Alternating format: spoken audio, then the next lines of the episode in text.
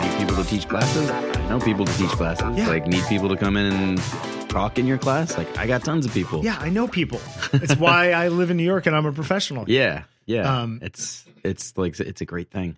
Uh, this is episode 22 of Pals with Bill Wadman. And uh, Eli Neugeboren is here after, have we been friends for what? It's got to be about 10 years. Probably almost 10 Closing years. in on 10 years. Uh, Yeah. E- Eli is an illustrator. Eli is a photo retoucher. Eli is a tenured professor of what is the what is the program called officially? Communication design. Communication design at City Tech, which is a CUNY school here in New York City. Um, and that see that all happened after I met you. Right. Were you teaching at that when I met you? I may, it depends. If we met, I got laid off July 1st, 2009.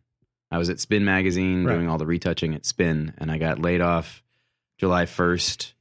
I had already, this is the, the weirdness of life or the, the good things that can happen when you don't expect it. Uh, in March, through, I think I've told you the story, the retouchpro.com, I was. Yeah.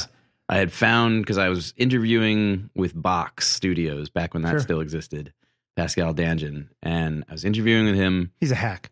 Yeah, he is totally not. He's he is a, a visionary. Uh, Interestingly enough, Yeah. uh, one of my future uh, guests on this show is was a retoucher at Box. oh, nice. So we'll get to that. Yeah, yeah, um, yeah. So I, I, when I was interviewing, I was trying to do research and find out anything I could about Pascal, about how Box operated, and I found it in this dark, you know, it doesn't need to be dark in a in a corner of the internet. I found retouchpro.com, and on one of their messaging groups, I found a discussion that was pretty much all pros because the rest of it was like, how do you restore grandma's pictures and gearheads, and and then in this one tiny corner were people who were like. I got a job, or what do I charge for this job, or you know Yeah, that kind of yeah, stuff. yeah, yeah, and so. I found some stuff there, and then through that portal, I kept going back, and I saw a, a listing that said, um, "Isn't academia crazy?" Yeah. and the, and it was like, "Here's this posting. It's they want five years of professional experience and an MFA, and you have to know all these different things, and you have to be good at retouching." And I basically You said, I know all, I have all these I things. checked everything on except for one obscure. Uh, I I don't even know if it was a calibration tool or a color correction tool that Yeah. had gone the way of the dodo, in you know six Right. years before that. Um, so I applied in March and didn't hear back until November. So I got laid off July first. Uh, So you applied before you got laid off. I applied before I got laid off. The- oh, maybe I'll do something on the side, or or No, you, just- you knew it It was, was, on the way full out time anyway. tenure track, and I knew. Yeah, I mean the writing had been on the wall for print media. It still is on the. Wall. It's just Yeah. you know still slowly It's dying. slipping down the wall. Yeah, yeah. Um, and uh, I I had I w- I had just been applying for different things. So I was applying for box, and then that didn't work out because they just kept low. They were like, "What's your current salary? Well, how about like fifteen percent less than that? Yeah. Because you're going to be joining us." Yeah, yeah, yeah, Us, yeah, yeah. us. Yeah. Uh, so yeah, I, I basically ended that before they even made an offer. Um, but yeah, the, the the the teaching thing happened. So I started January 2010, and it was, yeah, it was a lot of fumbling and learning on the go. Yeah, I'd imagine. Yeah, The uh, you know, so you have an MFA in is it in illustration? MFA in art studio. Uh, So painting. Yeah, well, it not even painting. It the the dis, I mean, it, it's kind of like job titles. You know, a creative Yeah. director one place or or a vice president at one place can be something very different at another. So, um, I think my BFA was in studio art, focused on painting. My MFA was in art studio Yeah. at Santa Barbara, and it you didn't need a focus for it. Yeah. So I did a ton of drawing. I did some installation. I did, uh, you know, painting. I did. It is interesting because I bit of think of you everything. as a illustrator more than I do a painter. Right. Even though apparently you painted for at least four years of your life. Yeah. Yeah. You know. So how'd you get started in all this stuff? When you how, how old were you? Were you one of those kids? Your kids famously Hmm. tiny art directors, Tiny art direct at Tiny Art Directors on Instagram. and they're amazing. You should go follow them. Uh, never go anywhere. You guys go nowhere without paper and pencil. Yeah. for these kids or markers or whatever. yeah, bag. whatever. We have a, a Yeah. our go bag is Yeah. basically uh, a couple of clipboards, a bunch of copy paper, Yeah. and two giant bags full of markers. Right. Yeah. So they're what five and eight was it? Is that what Uh, it was yep, for you? five and eight. So you go somewhere and they're being five and eight year olds, and you say, "Here, here's some paper and some stuff. Make something." And they seem like they're constantly just drawing. Were you that kid at age five and eight? I think I was. Um, I don't. I don't have specific memories of the act of drawing. Yeah. Um, but I know there was always paper around. I was always drawing. Uh, You were so- that kid in elementary school and middle school who was like doodling on their book and Yes. drawing comic book characters. Yeah, constantly. I always had, and beyond that, beyond that, I always had. I remember I always had a sketchbook in my bag. Yeah. Would, and there were two. There was there were two really in my youth. There were two really formative experiences that positively reinforced me and like kept me on the track. Yeah. Um, I remember in kindergarten there was a uh, a Curious George. It's the one where he's holding the fireman's hand, and maybe there's I think the fireman's holding a telephone. Yep.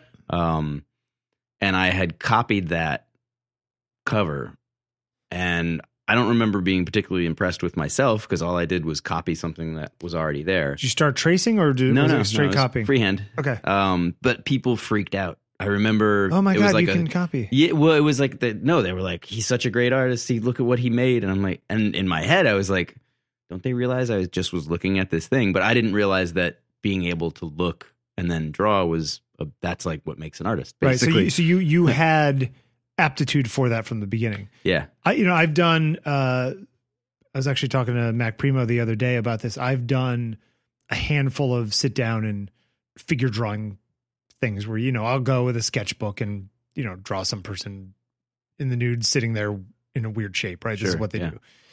And there are people who can do that, and instead of really outlining, it's four flicks of the pencil that you could look at and think, "Oh yeah, that's the essence of Right. that shape."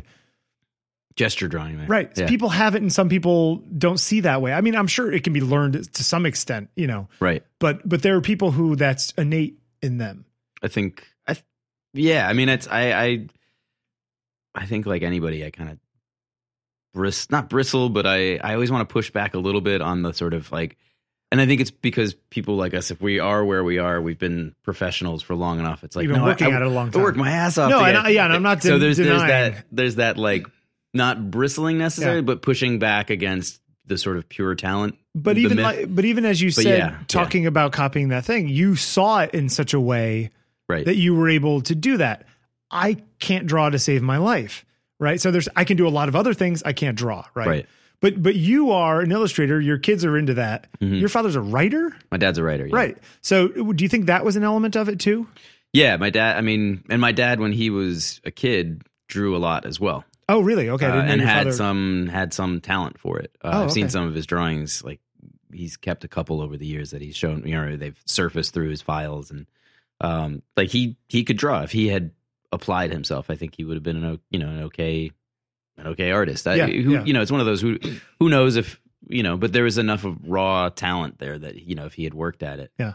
Um, but my and my mom is a painter also. Oh, okay. Um, oh, I forgot about that. she was, I mean, she went to Pratt for library science and, you know, had, did, got her MFA and worked as a librarian. Yeah. Um, but she also was a painter, mostly watercolors. Oh, so, interesting. yeah. Okay, so you did have it sort of from both sides. I grew up in a very artistic and So- encouraging household. so there when was- you were yeah. in high school and you were saying, uh, maybe I want to go to school for art, Yeah. there wasn't the classic battle of, what are you going to do with that degree? no, no, there was none of that. Um, no, my, my, You're, you're thinking, uh, I wish they had said something about. I honestly did because, because when I finished my four years, uh, and got my degree and I moved to New York, uh, you know, a, a week after commencement, um, and then had that like, oh, right, you can't get a job as a painter. Yeah, I mean, you can, yeah, yeah, yeah. but it means something lowercase p, whatever it, you know, means something very different. yeah. Uh, and so I waited tables and worked in restaurants and and did my art on the side. Um, Yeah. Until I got a job as an actual illustrator. B- believing that eventually you would find a job as an illustrator. What, what was the, what was your dream at that point? Uh, I think Did my, you- my dream at that point it it morphed, it changed. I mean, when I was a kid, you know, it's like what I want to be a professional baseball player, and then Sure. uh, and then I got really into comics probably around my older son's age, around eight, Yeah. seven, eight years old. I got super, super into comics in the early '80s, and uh, and that that stayed with me all the way through college. Yeah. Um, but the school I ended up going to, Ohio University, uh, for undergrad, um, they didn't. They had a drawing major, which they they didn't have illustration. They had drawing, so you could do drawing, sculpture, painting, etc. And they cut drawing as a major the year I got there. So Oh. it was in all the materials I got. Do you think that's why you moved to painting? Is because painting was the closest thing in my Yeah. mind? It's like, all right, drawing, paint. You do you do drawings before you make a painting anyway, so I might as well do painting. yeah, yeah, Um, yeah. But over the course of the four years, the the program there, it wasn't exactly contemporary. Um, Ohio being landlocked and all, uh, but it was it was up with the trends, and it was more conceptual than not. Yeah. Uh, I did a crap load of figure drawing. I mean, so many figure drawing But classes. but it is interesting that I don't. I think of your stuff as very figurative, not really abstract. right. So you do, were they kind of pushing you to say, you know, oh, the world's moving abstract. Like, what are you doing drawing things we can actually see what Not even yeah yes, but also that at that point, this is the mid to late '90s. Um, so I finished my degree in '97. Uh, so I guess early to, to mid '90s. Uh, the program there in the art world was, I mean, even beyond abstraction, just you know, everything needs to be conceptually based. Sure. So if you're doing something, you can do realism. I want a it- four paragraph treatise before you even start. That's it exactly. Yeah. So there needs everything is textual. Everything is is the Which- the, the dialectic. I always feel is I, I know trends come and go, and you know art moves through cycles and the way we think about all of that. yeah. But at the same time, that feels like the antithesis of what visual art should be. You know, I, I think it should primarily, primarily meaning not most importantly, but at least initially be a visual medium. That if it has meaning underneath it, maybe that's a subtext thing and not.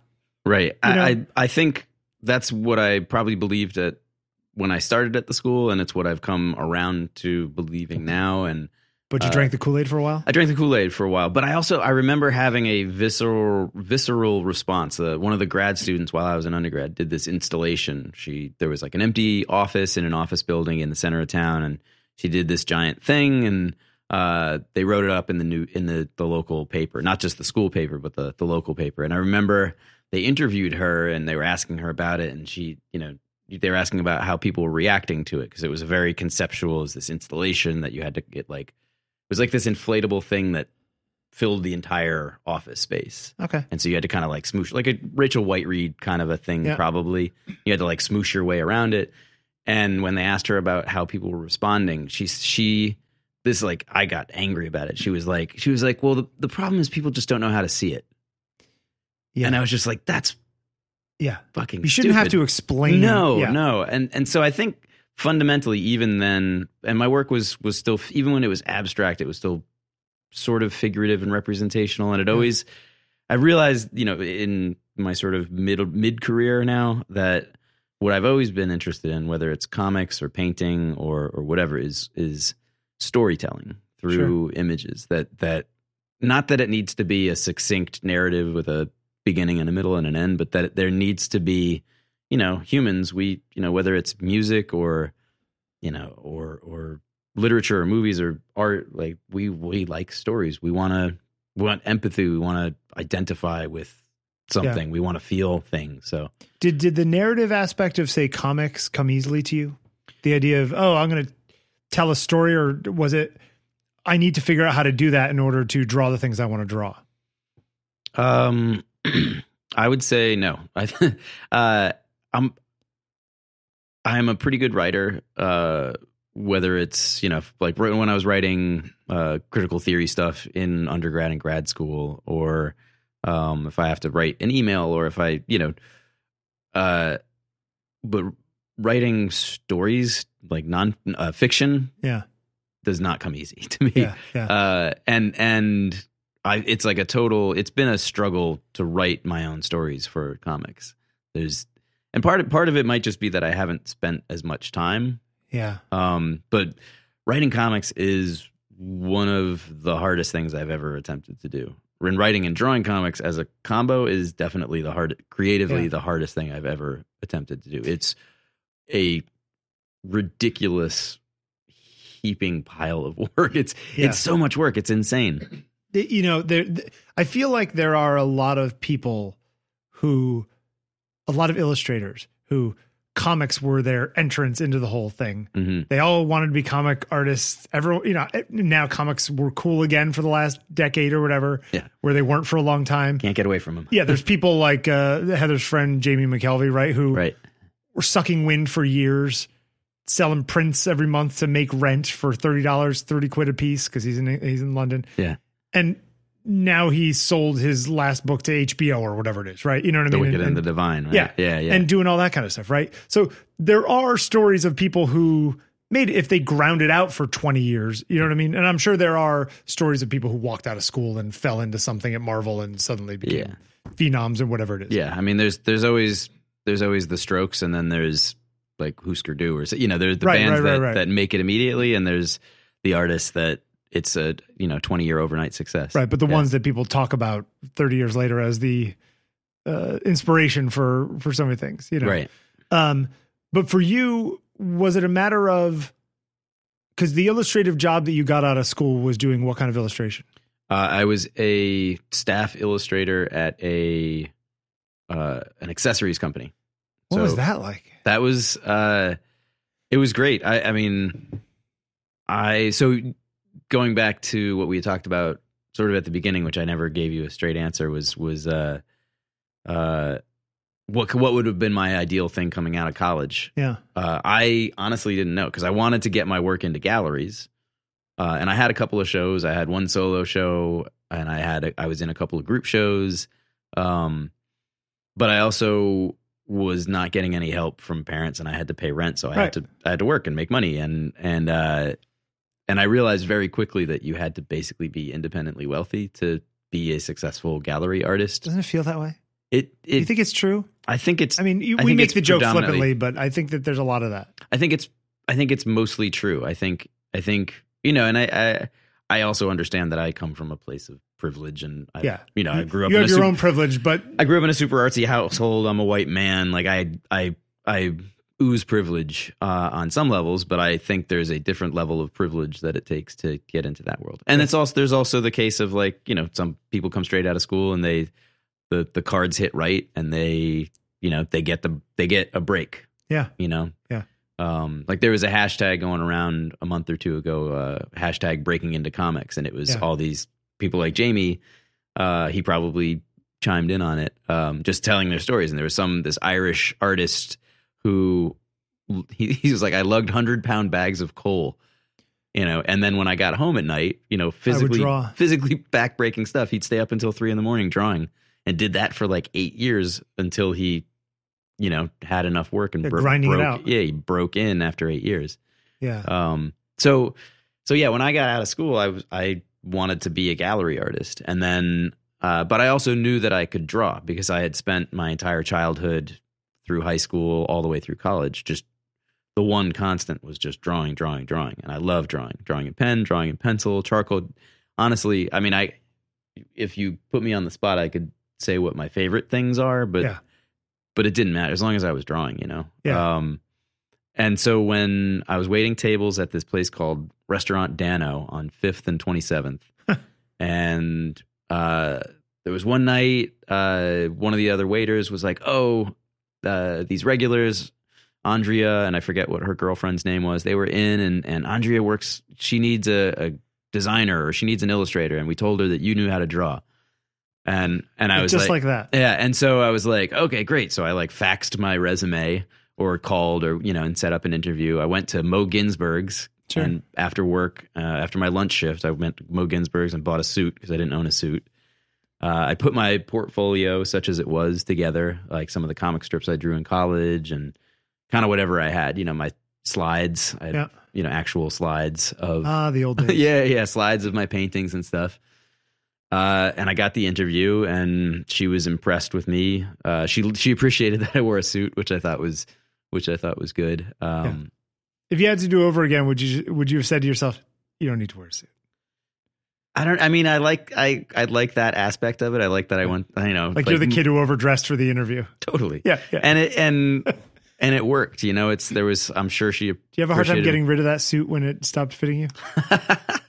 uh, honestly, it probably would still fit me if I still had it. I think it just became threadbare because I only had one suit, so I wore So it. you to- wore it for years, I wore yeah. it to every wedding and funeral for the next six years or something like that. yeah, yeah, yeah. Uh, yeah. Actually, I, I had that suit until after grad school, so that was seven years later. So this is fashion accessories you were doing? It was children's accessories. So I was doing uh it was licensed stuff for Warner Studio stores, Disney Studio stores. So it was like uh glitter gels and hair bows and Were you making more or less money than you were making working as a waiter? A lot less. waiters can make some money, right I was making a lot less. It's I was funny that I was pulling it? home, you know, I'd come home some nights with four or five hundred dollars cash in my pocket. Uh, and my the, my salary at that first job was twenty five thousand. And after six months, she said, "We'll give you a, a review after six months," and they bumped me up to thirty thousand. Woo! Yeah. So that was this was nine, this? 98, 1998. So I was making My first job was in '98 as well. Not actually not too far from there, Fifth Avenue and 28 West 23rd Street between Fifth and Oh, 6th. nice. Yeah. So I always got off because I lived in Park Slope at the time, and I got always got I took the F to twenty third. Yep. And I grab a egg and cheese on twenty third on my way past the Flatiron. It's amazing that you and I didn't bump into each other earlier. We We may in the same neighborhood. Yeah, we actually may have. Um, oh, you were that asshole on the train. Yeah. you know? I'm the guy. I'm that guy. Uh, so how long did your you do that for? Uh, I did it for more than a year, but I can't remember exact. All the you know, I think without the the benefit, I barely had email at the time, and um, it's it's a bit of a blur. So I know I I know it was early '98 when I got the job, uh, but I don't remember when in '99 I gave my notice. So you're only there for a year. Probably. It seemed like forever, you Yeah. know. Uh, but oh, and and here's so here's a cool thing. Like in terms of not knowing what I wanted to do, but then also you know taking what came my way and and you know actually going for this job. You know, it came my way, but I still had to go out and get it. Um, but I remember, you know, the first day I was there, I had a drawing table and uh, a Power Mac, one of the old beige Oh. uh, desktop ones, and um, I remember I was just I was like that was cool, but I also had to ask the person sitting next to me, my coworker, how to turn on the computer because I had taken one. Oh, I taken you one. were not a computer guy. At no. I taken one digital design class in college. Oh, see, that's fascinating because I've been a computer guy since 1982. I mean, I, I had a I- Commodore 64, but I, Yeah. I My first job out it. of school was making fifty thousand dollars at an ad firm doing computer stuff for the web at the same time, right down the street, and it was all computers. Right. where I can't do the. See, it's funny to think that there are. You were probably the last generation of art students. Right. Yeah, there were. You know- I mean, you know what I'm I remember have. Yeah, I remember having discussions with my classmates in undergrad. Doing it the same way that Michelangelo did. well, but but- and then being like, "So you think this digital art's going to stick around?" You really remember? remember Oh yeah, that? yeah. Like, do you think it's it's really a thing? Because Mm-hmm. it wasn't. You know, like there was like Nam June Paik doing weird video stuff, and Sure. Yeah. but the idea of like digital art was so primitive at the Yeah. time you know and and because everything was so conceptually based all the not all but most of the digital art that i was seeing was uh self-reflexive where it was basically like you are the mouse kind Sure. of installation stuff or like very very much um where like the tool illustrates the thing, which I guess reflects high modernism if you want to go there, like Ad Reinhardt and stuff Yeah. like that. Like Yeah, it's yeah. about it's about the canvas, it's about the brush. So if using digital stuff is about the digital stuff, you know, it's like Yeah. okay, Yeah. that would be a stretch for me though. It is interesting the the, the, the yeah the, the the artistic intellectualism when it gets involved in oh it's it, the method is Right. the you know, Where the method becomes the art. yeah, I, Yeah, I, yeah. I that's where they lose me.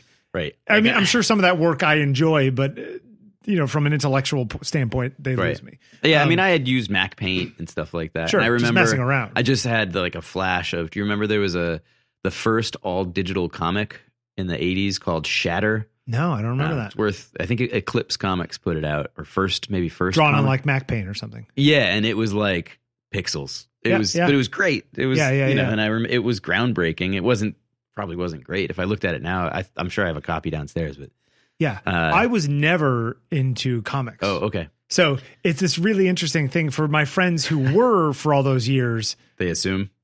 Yeah. you know, um, I, I don't know that I've ever read I don't know that I've ever read a comic all the way through.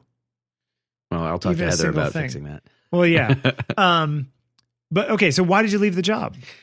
Uh, so so the job was great. Um, I remember two weeks after the first two weeks of being there. I remember you know they they my boss came around and handed us our paychecks. Um, You were like, And "This everybody- is all I get."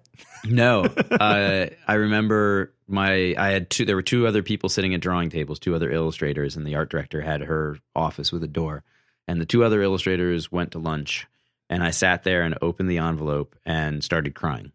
Because you 'Cause I got- money illustrating. I got paid to I got paid to sit there and draw. Like not like tears pouring out of my yeah, eyes, yeah, but like yeah. I got You like had a moment. I got like legit weepy and was just like like oh right, this is what I've dreamed of since I'm I a was a professional little kid. illustrator Yeah, somebody was paying me to to draw. in New York City. And you, yeah, I mean, I didn't that didn't factor in it in that But it could have been to some yeah, people, yeah. yeah, yeah.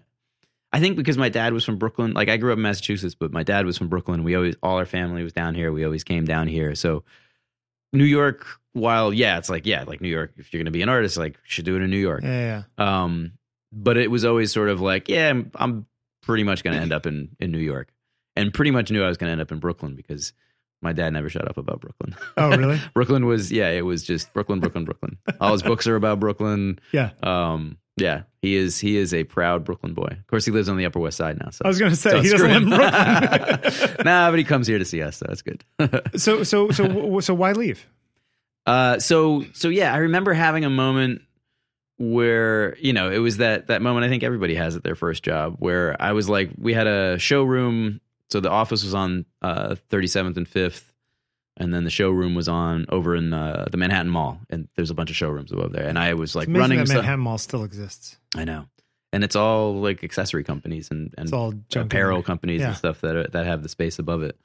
Uh, and I remember, I remember I was like running stuff. You know, I was like a gopher. Like I had finished drawing some stuff, and I had to d- deliver presentation boards to the salespeople. And like I, you know that there's that big like round bank that everybody has events at, and they film every episode Yep. of Gotham in. Uh, I was like leaning against that, smoking a cigarette because I was a dumb A kid. I was I was a badass. Do not smoke, kids. no, no, smoking's bad.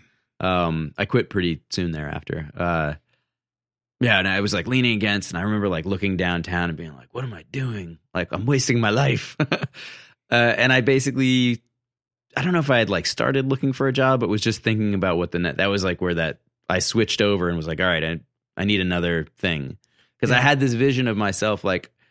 You know, my boss was groom. She she liked my work. I did good work. I was happy. You know, I was like making money.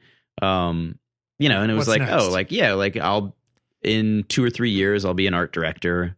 You know, even if I jump to another company, I can do this. And I was just like, I don't want to do children's accessories the rest of my life. I don't even know if I want to do accessories. Right. So I had to like take it, you know, because I was still wanted to be an you know capital A artist, like a gallery artist. Yeah. Because I was and I was still making paintings and things like that. Isn't it interesting that there's almost you say that that was sort of an inflection point, hmm you know, that you're talking about that that there are always examples of that where you you know where you need to go, but you're not ready to make the statement of, "Oh yeah, that's definitely what I'm doing." You know, it nags at you and you're on like a seesaw, right? And it's Right. like eventually it clicks over. There's this moment of, "Oh no, I'm on the other side of that mountain." Right. There's no going back. No. No. You know, it's it's, kind of like if you're in a bad relationship or in a relationship and you're just like, there's one something happens, you go, yeah, I got to break up with that person. right. Right. And That- it's, just, it's, just all you can think about now is is you know Right. Yeah. There's there's yeah. So that was yeah the, the inflection point. There was the no there was no going back from once I had that realization. Then it was it was I was done. I was I had moved on in my head. right. So Even if you had nowhere to go, Right. I need to walk out of this in order to force myself to go somewhere else. right, but I'm I've always been very I think because I was uh, paying all my own bills and stuff. I've I've always been very pragmatic about I'll never leave a job without another job. Yeah. So my roommate at the Wuss. time. yeah, exactly. I mean, yeah, I love these these people who are like, you need to take a six month sabbatical from clients, and uh, you know, Yeah. like follow your. It's truth. fine if you have follow your credit tru- card. Yeah. right? Or a rich husband or Yeah. wife or whatever. Follow your truth. Like, okay, you do that, I'm gonna keep making money Yeah. you know, or like the people who are like, don't, don't, you got to fight for your rates and things like that. It's like Yeah. that sounds great when you've been doing it for 20 years and you can say yes, you know, you can leave money on the table and be okay with it. But I I you know, like myself at the time, you know, and I I was in a much better place than a lot of my students, but uh, you know, and my students are like they can't they can't scare off every client. Like they need to do some some cheap work. Wait, can we do a sidebar for Yeah, a moment then? yeah. If you're in a situation where, let's say, you would charge somebody says, "Oh, we need you to illustrate these things X, Y, Z, or retouch X, Y, Z." Mhm. Your normal thing, let's say, you would just number. Right. It'll be a thousand dollars to retouch this thing, Right. and they come back to you and they say, "Well, all we have is five hundred dollars." Are you the kind of person who will say, "Well, you know what? I didn't have five hundred dollars before. I'll take the five hundred dollars," or do you say? No, sorry. Like, you know, maybe I could do it for 800, but I'm not doing it for 500. Is there a line at which you say I'm not whoring myself out for that? or, or, and the other flip side of that is also the, if I say yes to $500 now, they're going to start at $500 next time and talk me down to $400. Right. And I'm just undercutting myself. I, I had a situation like this happen to me recently and I ended up having to walk away. This So- is this is like its own podcast, right? Yeah, it is, and that's that's. I mean, it's it's it's like I'll I'll give you like five minutes of discussion on this, but All I right, just I want to yeah. know. I just want to know where you because you just said I, I can't leave money on the table. Right. Well, I couldn't. I'm at the point now where I can. At the time, I couldn't.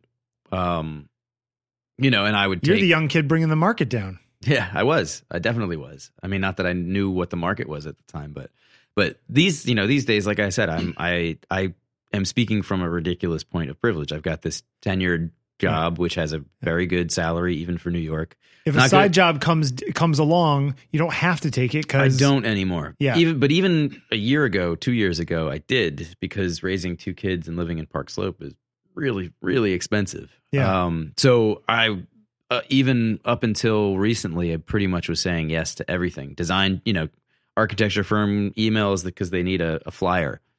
I'll do it. Sure. You know, here's my rate. Uh, but in terms of the the the the start of the question was, what do you say no to? So I got like I January first uh, because CUNY is union. There's there's a structure to the salary, and Q, January first I got a raise, which is great. Yeah. Uh, rather than being who's the the Starbucks guy who's in the news right now? Uh, I can't remember Yeah, his name. that yeah, that guy. um, rather than being somebody who's just you know the the dragon sitting on a pile of gold, I'm looking at 2019 because me and me and Jen are in a much more financially secure place now because we're sending the boys for, to school for free. Uh, I'm in a place where I'm looking at that raise, which between last year and this year essentially ends up as being around 10k, which is Okay. significant. That's a lot. Uh, so Are you going to get that kind of raise every year, or is this the year was special? because I got I got promoted. oh, right. So a I big went from promotion, right? assistant to associate professor. Yep, right, right. Um, so yeah, being transparent, I'll, I, I even threw the number out there. Uh, but I'm basically looking at that as ten thousand dollars worth of freelance I can say no to or walk away from. Oh, interesting. Okay. So rather than Because you don't enjoy doing that work. That no, I do. I it's not that I don't enjoy it, but it's it's It's ten thousand dollars of There's- I don't ability wanna- to say no to stuff you don't want to do. exactly that's that's right on the nose there. Yeah. The stuff that I I've said yes to everything. You know, it, there have been a few cases like somebody put me in touch with a carpet company and they were like, "We're going to send you over a bunch of samples and we assume that you have a light box that you Yeah. can match the color." And I was like, "Oh, these people are going to be a real pain in the ass." And I Yeah. just I quoted them an outrageous price. Uh and they were like, "Yeah, I think we're going to go in another direction." You which went, was something my I learned from my dad when my dad had a, a if you book- don't want to do it, don't say no. Just charge. just charge much. a shitload. And if they say yes, then it's you know that's Maybe the cost of it. doing. Yeah, maybe it's worth the the aggravation because then you can go to Portugal for a week or something. Um, so but I'm I'm, it's it's a luxury to be able to say what I just said that like like yesterday because got- you're you're an artist in this thing, but because your most of your income comes from teaching, you have Yeah. this constant sort of full time job on top of that. right and Yeah.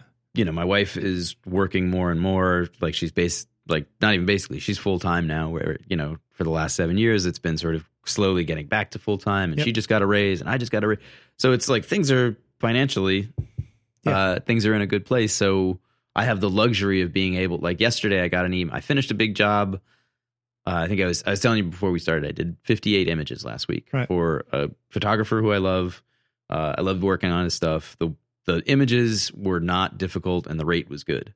So started the year with a bang. Awesome.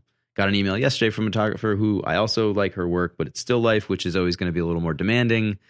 And the last couple of times I've worked with her, she's hit me with le- really low rates. And she doesn't listen to this. No, she's hit me with some lower rates, and I've said yes because it's we have a relationship. But I, but also usually there's there's going to be one or two bigger jobs with really good budgets Right. and there hasn't been. And so I immediately, uh, you know, I was like, oh, it's her. I have to say yes. And then I was like, hang on a sec. So I was like, I was like, you know, I was like, what's the budget? Which is always my thing. You know, the three questions. I try to drill my students on this too. Somebody contacts you, you say, what do you need? When do you need it? Yeah. What's the budget? Those Yeah. you got to ask those questions right off. So six images uh, needed by the end of next week, and the budget is a Yeah. hundred an image. Right. And I was like, no, Right. so I was like, you know, normally, you know, is that okay? And she wrote, is that okay? And I said, no, because normally this is what I charge. You know, I go, I'll go lower for catalog and sometimes for online. Um, but she, she, you know, as she should, she's a craftsman. She, all of her work, she wants to be. Like, there's no cutting corners, Right. She and she's be right. demanding, and her stuff is beautiful as a result. But I also know it's going to be a little more lifting. But you're a pro, and maybe somebody who just got out of school will take hundred dollars an Right, image. right. But she came back. She's and- the you twenty years ago. You know what I mean? Like she needs to find she- the you twenty years find- ago. Yeah, but she she actually came back with a little more money, and I was like, you know, I'll do it.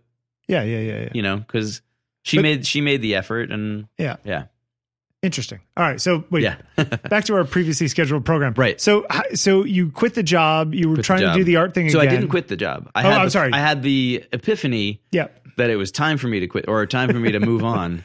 Uh, So and what'd you start looking for? So my roommate at the time was working at the Whitney, and Mhm. he, uh, I think he was in the development office. heard at, of it. at the Whitney, uh, back in the old space, and he, a, co- a former colleague of his who was in the education department at the Whitney, had moved to the education department at MoMA, and they had just partnered with the Lincoln Center Institute, which is I'm like dro- name dropping some awesome stuff right here, right? Yeah. Uh, so Lincoln Center, MoMA, Whitney, Lincoln Center. you know, as New one- York. as one does. we all work at these places in New York. Carnegie Hall. Yeah, that's yeah. down the street. Yeah, uh. So, uh, so he said this woman who was working at MoMA was partnering with the education department of Lincoln Center, and they needed teaching artists. And so I, I applied, and I don't even remember what the application. I think I probably called her, and she was like, "Sure, we could use you." So I was Yeah. like, "This is a." To me, that was enough. It was totally freelance. It was. I got you know filled out timesheets and got you know a few hundred dollars a month or a few hundred dollars a week for going into schools and bringing kids into uh, museums. But it was number one. It was kind of awesome because I was that was my first teaching experience uh, outside of like coaching tennis in high school.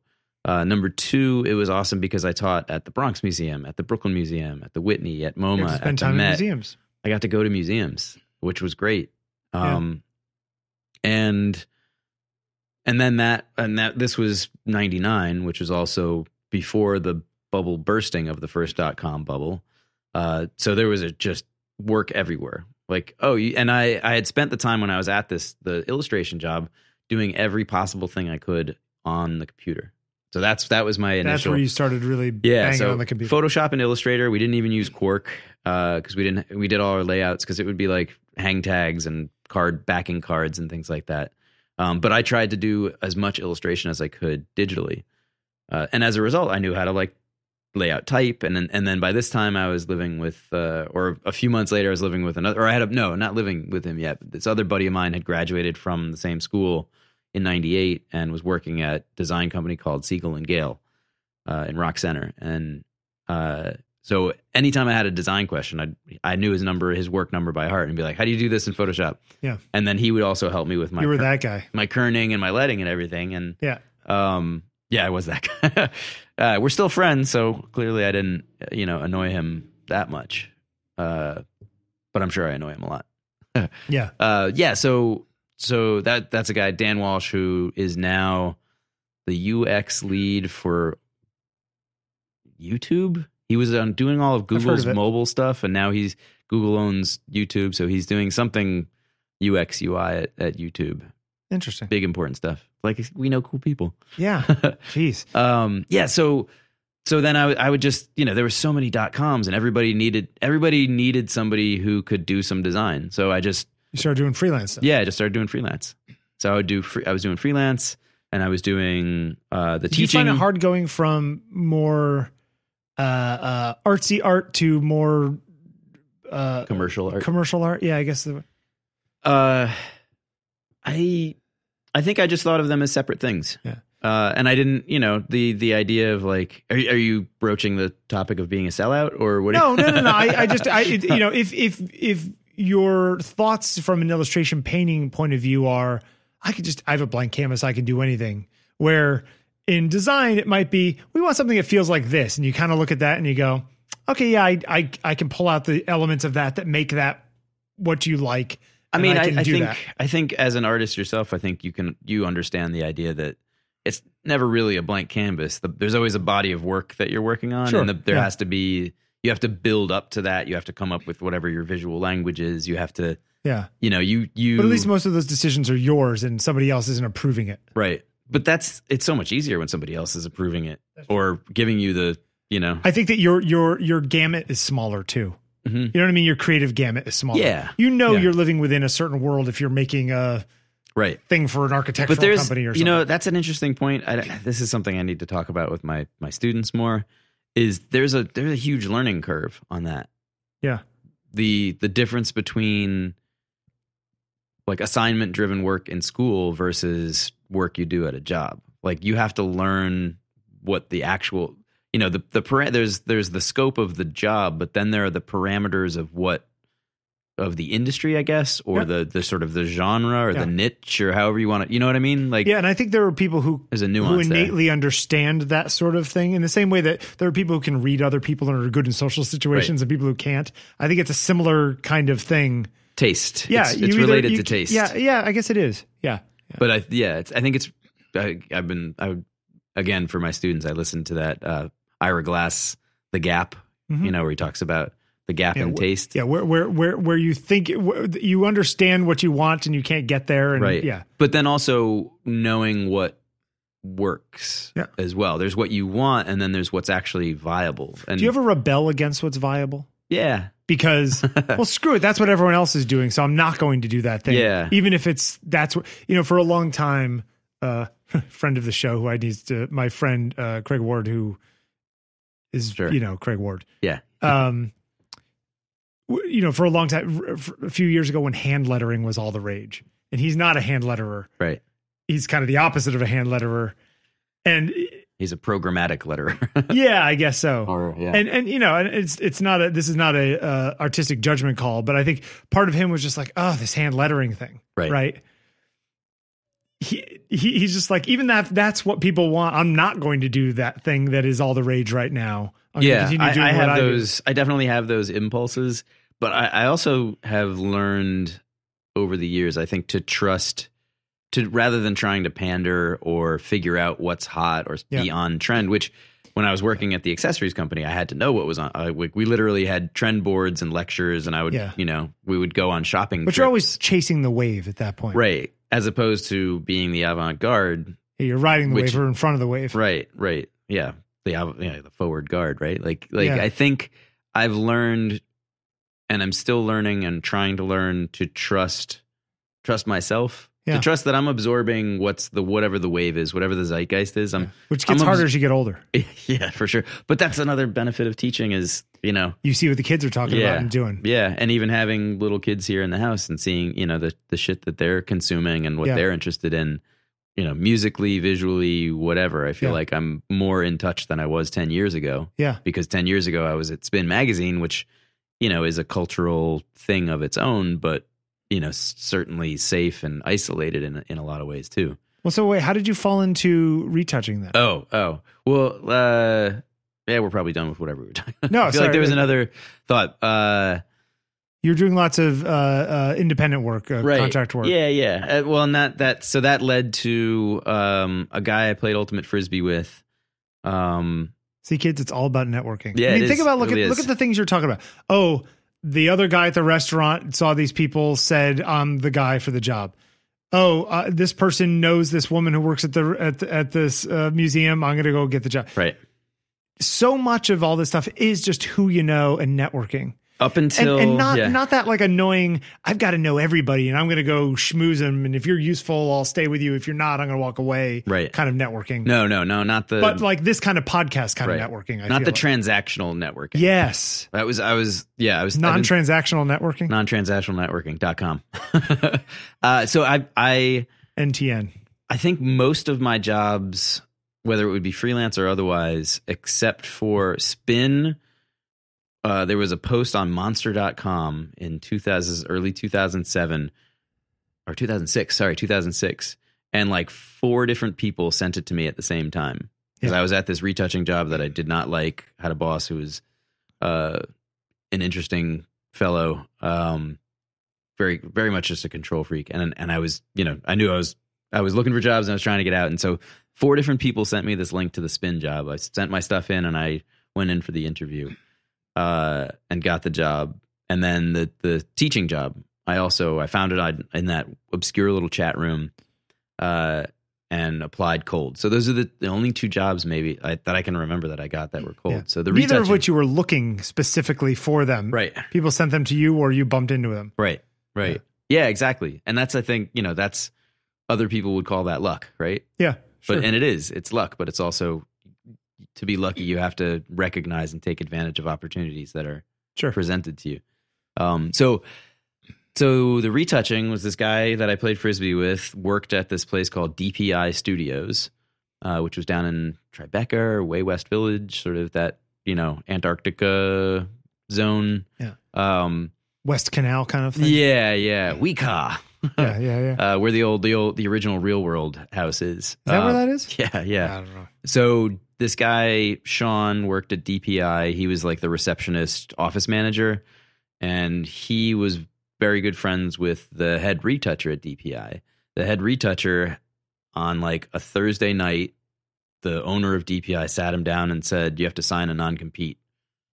Because he was doing work on the side. no, no, just because this guy got paranoid or whatever it was. Uh, so my Like friend, non-compete, like can't work while I'm working here, or even if I leave, I have to like not work for competition. yeah, that That's illegal. like you can't like to not take clients and whatever. Oh, that's insane. Probably, yeah, he's paranoid. So what my what this guy Joe did is he that night he burned everything that wasn't burned onto DVDs onto DVDs, took all the DVDs of all the client work, and walked out of the office and never walked back in. Rented his own space, took a loan from his dad to buy a Fuji printer. Yeah. Rented some office space that was in. It was like desk space in an office. Uh, I think it was like a couple of accountants or something. So he was in that space when I met him, and he took like four or five of the of the big clients and immediately started his They own. didn't like the, the big guy either. They like Joe. They like they he was the guy that they depended on. He didn't. Yeah. They it was a photo studio and digital services, and Yeah. you know they didn't care. They were So this is retouching for ads, that kind of thing. retouching editorial ads, beauty, Okay. fashion, everything. Um, And, and what so were rates like back then? so Joe hired me. I don't remember what he was charging per image. Joe hired me, uh, and This this per image, not per hour, for work for say a magazine or something. Yeah, yeah. You're gonna. I mean, honestly, it depends. It's an interesting thing client, though, like- because you and I both know. I mean, we both retouch a lot. yeah, That something might take you an hour, and something might take you three hours, or four hours, or five hours. right. Which is why I always try to just charge per image and not hourly, because sometimes things take 15 minutes.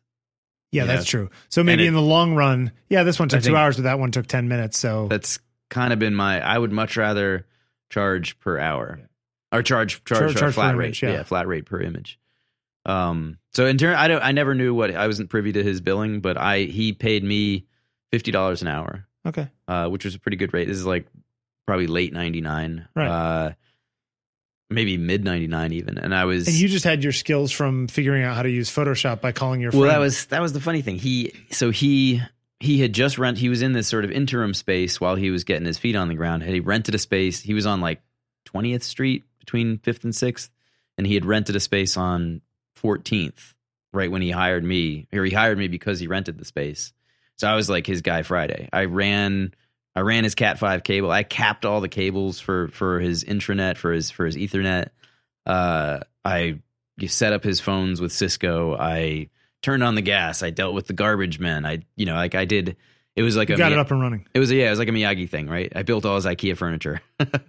Um, so that was task one, but he was paying me 50 bucks an hour to do that even. And then uh, he had an Aztek, I can't remember the model number, drum scanner. So then he taught me how to drum scan. So oil mount, drum scans. Um, we would cut Okay, the, so so for, yeah. for kids out there who oh, right. this yeah. is before their time, you take a negative and you put or positive.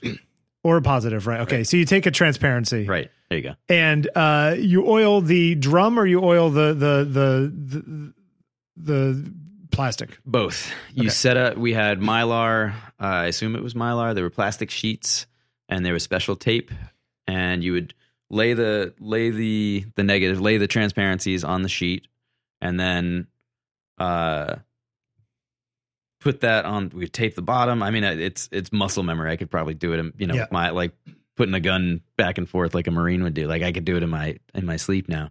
Uh, You get as much dust off then- the thing yeah, before you, put it down in the yeah, first you blow all the Gas dust it, yeah. off. You brush it if you need to, uh, and then uh, you you would make a seal at the bottom and put the oil in there. Yeah. And then as you rolled it up, Yeah. you're you're pushing the oil, so it's The idea everything. of this is that if you have the oil in there, you you you get rid of any air gaps and also covers up uh, the any scratches and, and and and dust and stuff that is left in there. in Theoretically. theory, yeah. Yeah. And then you know you try to smooth out any bubbles because invariably they're going to. this goes on a drum. The drum spins, and there's like a scanner element that is slowly goes across. How long did Right. it take to do these things? Uh, we would scan, I, I believe, a standard, um, like what was the what's like an old what's a film standard film three and a Like quarter one What was the- one twenty, yeah, uh, two and a quarter. two and a quarter yeah so two and a quarter film we would scan at two thousand DPI Okay, which actually is not all that high res. but it was high enough res because Oh, it was- it was it- good enough for print For then, it we was 4,500 pixels or whatever Right. it is. But if somebody gave you a 4,000 by 4,000 pixel thing now, you'd go, oh, this is a 16 megapixel image. This is nothing. right right but if you think about processing power and Yeah, everything else yeah. it just had to be good enough for print right. Yeah. you know so it had to it had to you know it had to be like maybe like 11 by 17 or whatever Yeah, sure, sure. Yeah, yeah. uh, and we would yeah so he you know first he, it was it was very uh scaffolded very miyagi like he was you know first first i built his furniture and ran his cables then i learned how to drum scan then he taught me how to dust and scratch and debubble you know retouch those things Yeah. and this is way before healing this is photoshop 5 Yeah, you had stamp at best. there was the rubber stamp uh yeah and he had a i learned so much from this guy um he had Where did he get his skills? From working for the other at guy? Yeah, working at DPI, and I don't know who he worked under there. Who, but I think he he was a lot of he was mostly Because while you can go to school for retouching, in I mean, I'm sure Can- there are places. well, you can. Probably, Meredith yeah. did. So somebody, you know, there are there Hmm. are places you can take classes, right? right, right. That's who introduced us. By the way. Yeah, yeah. but but I do believe that at a retouching show. Yeah. well, the, the the biggest people who are the best retouchers I know are either self-taught Mhm. or taught by apprenticeship, Right.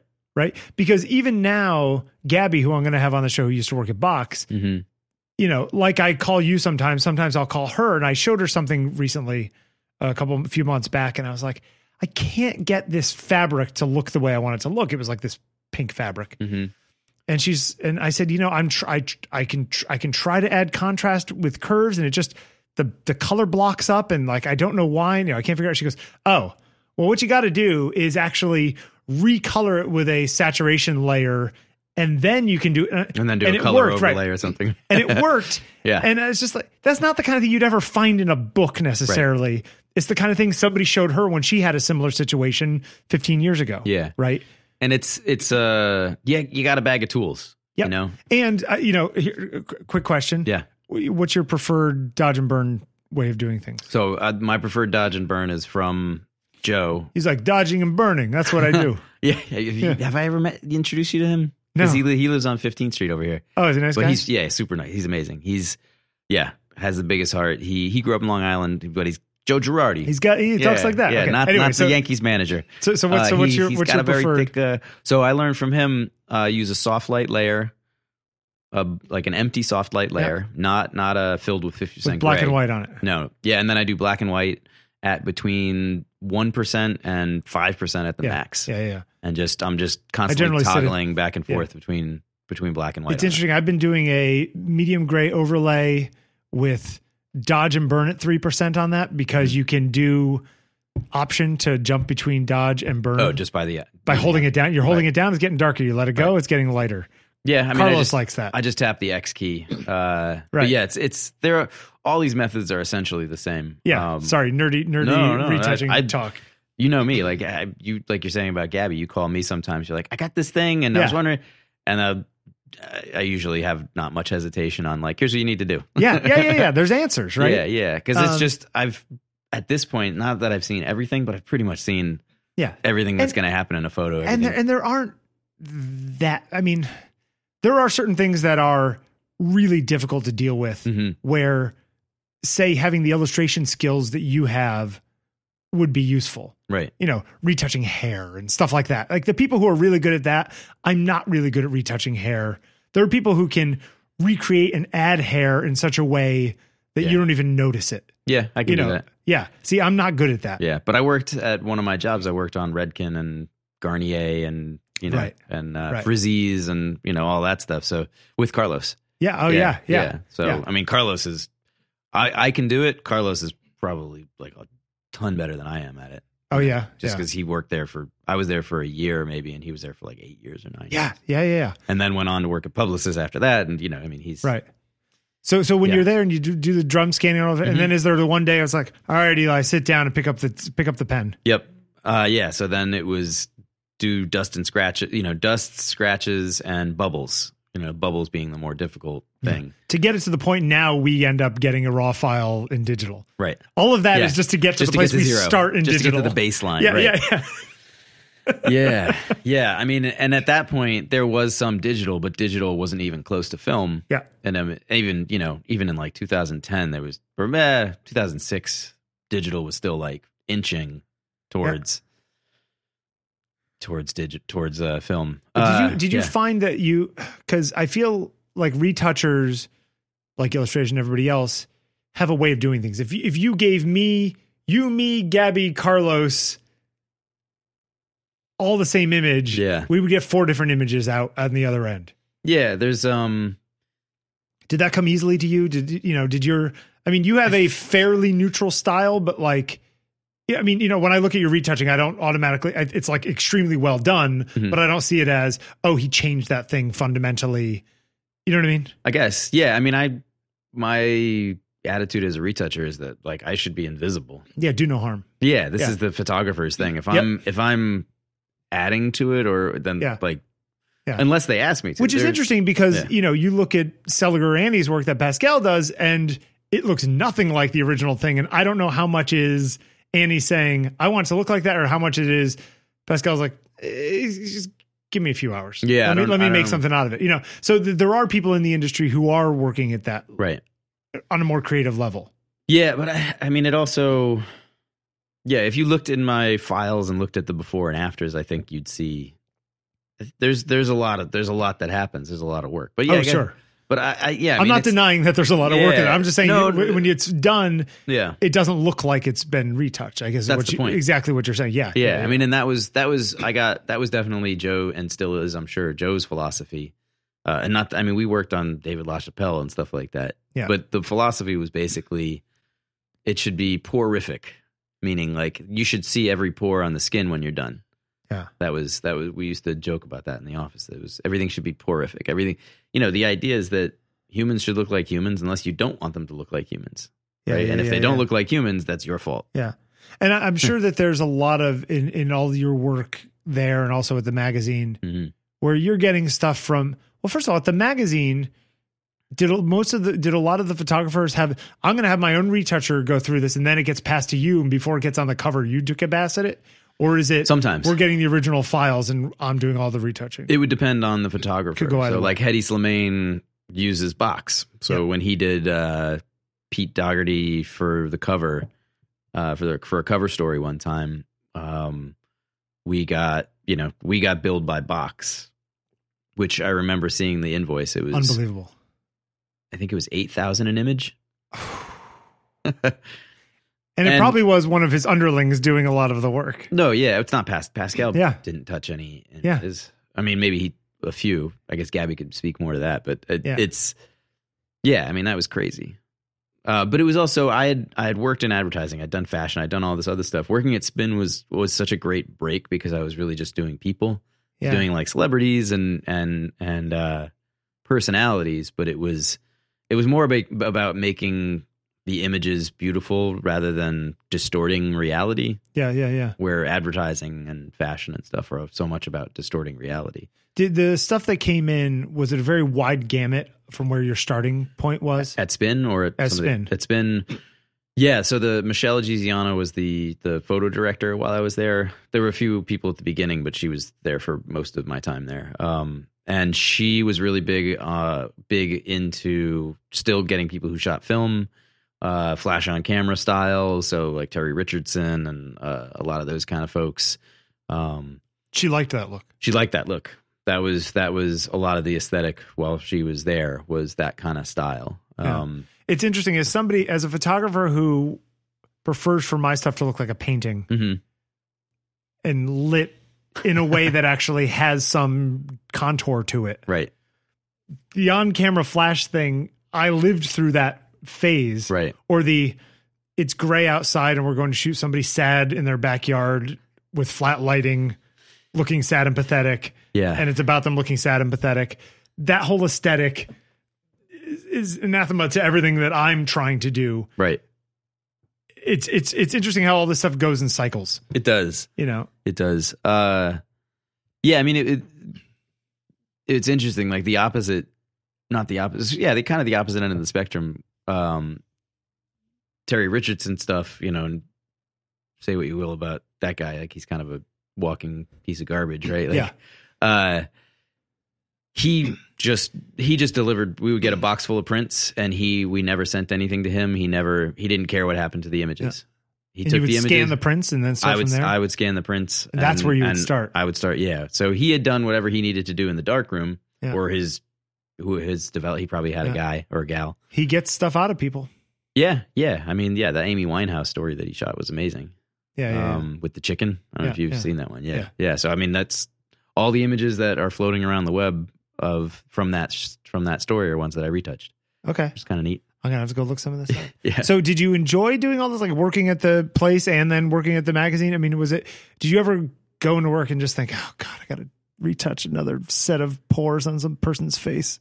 There was so it wasn't quite a flash epiphany like the the initial one with my initial When job. you were smoking, when it's because you yeah. stopped smoking. Yeah, right. Had you been smoking, I miss those. Yeah, had I been smoking still. Uh, no, I, I, I definitely. I mean, I just, I knew I didn't want to be a retoucher for the rest of my life. I knew I was like, okay, I'm. Let's say I was like 34 or whatever. At Yeah. what am I? I'm 44 now. So no, I was probably like 30, and do you know asking myself like where what's what's the ceiling on this Yeah. you know like there's there's sort of two ways to go one i go independent and have to hustle for the rest Start of my life House. start my own house and hustle for the rest of my life to keep stay contemporary and not become long in the tooth and Yeah. forgotten because you see it with photographers you know like i Sure. watched it happen over the course of 10 years retouch you know that those first 10 years retouching This watching, person was in the pocket, and ten years later, it feels stale. yeah there were guys that i worked with when i or not even that they're stale but nobody calls them anymore even if they're doing the same great quality work they were doing when i first started working with them they're just Yeah. not getting jobs you know they got older they got kids they got tired they can't hustle the way they're not going out every night schmoozing with the young art directors who are now doing all the assign and photo directors who are doing all the assigning and i'm thinking to myself like all right excuse me there's there's a uh, there's a there's a there's a shelf life here Mhm. and and what what am i going to do about it like um you know get married want to have kids uh am i going to be 50 and working till 2 or 3 in the morning Right. on some advertising job for somebody else getting an hourly or or maybe a salary or you know or do i go off on my own and just freelance as a Yep. retoucher or do i go into management which is kind of the other logical direction Sure. and which i had at every turn of my career i've fought i've turned away where it's like you're about to become like that first job you're going to become an art director in a couple of years But you like doing the work. exactly i always want i want to Yeah. i want to be working with my hands i don't Yeah. want to be pushing paper around Yeah. on the table Yeah. like I know people Sitting in meetings. Yeah, I mean, like if you're a creative director, you're signing off on things, but you're not designing anything. Yeah. and not that's a an overgeneralized thing. But you're making half a million dollars a year, so right, and you're all the stress is on you. You know, Yeah. so you got to get those people. yeah, you suddenly lose the Pepsi campaign for thirty million dollars, and it's all on you, and you get fired. right, and you got to squeeze water from a stone. Um, So at every turn of my career, I've always turned away from upper middle management and towards continuing to make things. Yeah. So I was having all those thoughts of like, well, what, what am I going to do? You know, like I I don't want to. You know, again, like fifty is, seemed so far away back then, but also seemed like that was like the number. Like when I'm fifty, do I want to be working at two in the morning on some Right. deadline that's due at nine in the morning? And I just couldn't imagine it. And when I got laid off, then I got laid off in 2009, so 10 years ago, uh, Jul- on July 1st. And Did they get rid of their whole staff? They basically laid off everyone but the dir- sort of director level. Yeah. Uh, so it wasn't a problem with the, the work you were team. doing. It's the fact that the magazine was just slimming. And They, and- well, they got bought by Buzz, okay, yeah, right. Buzz Media, who are in the news this week for for layoffs. Ten years yeah. later, yeah, they laid off a thousand people, okay, something like that, last week. Yeah, I Did you see? that. Yeah, it's crazy. Uh, but it was interesting to see all that news and and making the rounds and people freaking out and seeing it from the perspective of the ridiculously luxurious job security that I have. And I was like, oh, I'm in a good place. I'm in a really good place. I'm Yeah. very, this is, I'm super lucky to have the job I have. Uh, Yeah. So, so yeah, like I said, I got laid off and I immediately went in. I actually, so this is, this is where I was like, oh, well, here's where I'll go with this. Cause I was still drawing, but not in any concerted. I, there was no body of work. There was there were little drawings. I was I remember I was doing these like I was trying to maybe do like a body of work. I was I was doing these clouds and explosions. I was doing drawings of clouds and explosions, but drawing them in the same way. Yeah. you know, in the same. So you couldn't if you looked at it, you didn't know what you know. Very very art schooly kind of a project. yeah. Do you have the four paragraphs you wrote before you started? in my head. um, so I I was taking an After Effects class, a night class at SVA with my boss and my coworker, uh, the two the two Joes, Joe Girardi, Joe Lucchese. We were we were taking this After Effects class, and I think it started in May, so we had four or five classes, and I was like really starting to. And I was like taking some of the images at Spin and like, oh, let's see if I can you know make a GIF like have this guy's arms move, and you know, and I was starting to work with it. And then I got, and I was like, I was like, oh, like this is motion graphics, like m- making basically like cinemagraphs and things. I was trying. Did you think was, this was going to be possibly the next move? for me? Yeah, yeah, yeah. And because it was like Video's still hot. Even the stills are dying. Video still, yeah. I mean, gifs and and cinemagraphs and things like that are, yeah.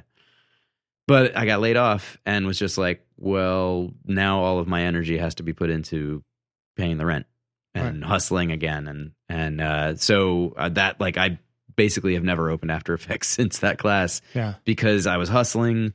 So Spin laid off most everybody, and then you know they were like, "Don't leave the neighborhood," uh, because and then like so I went and I think I went me and one of the the the assistant photo editor we went and got a couple of pictures at the Patriot down on Chamber Street, and then I came back and talked to the creative director, and he's like, "So we're going to pay you this much an hour to basically do your same job with no benefits for two weeks a month."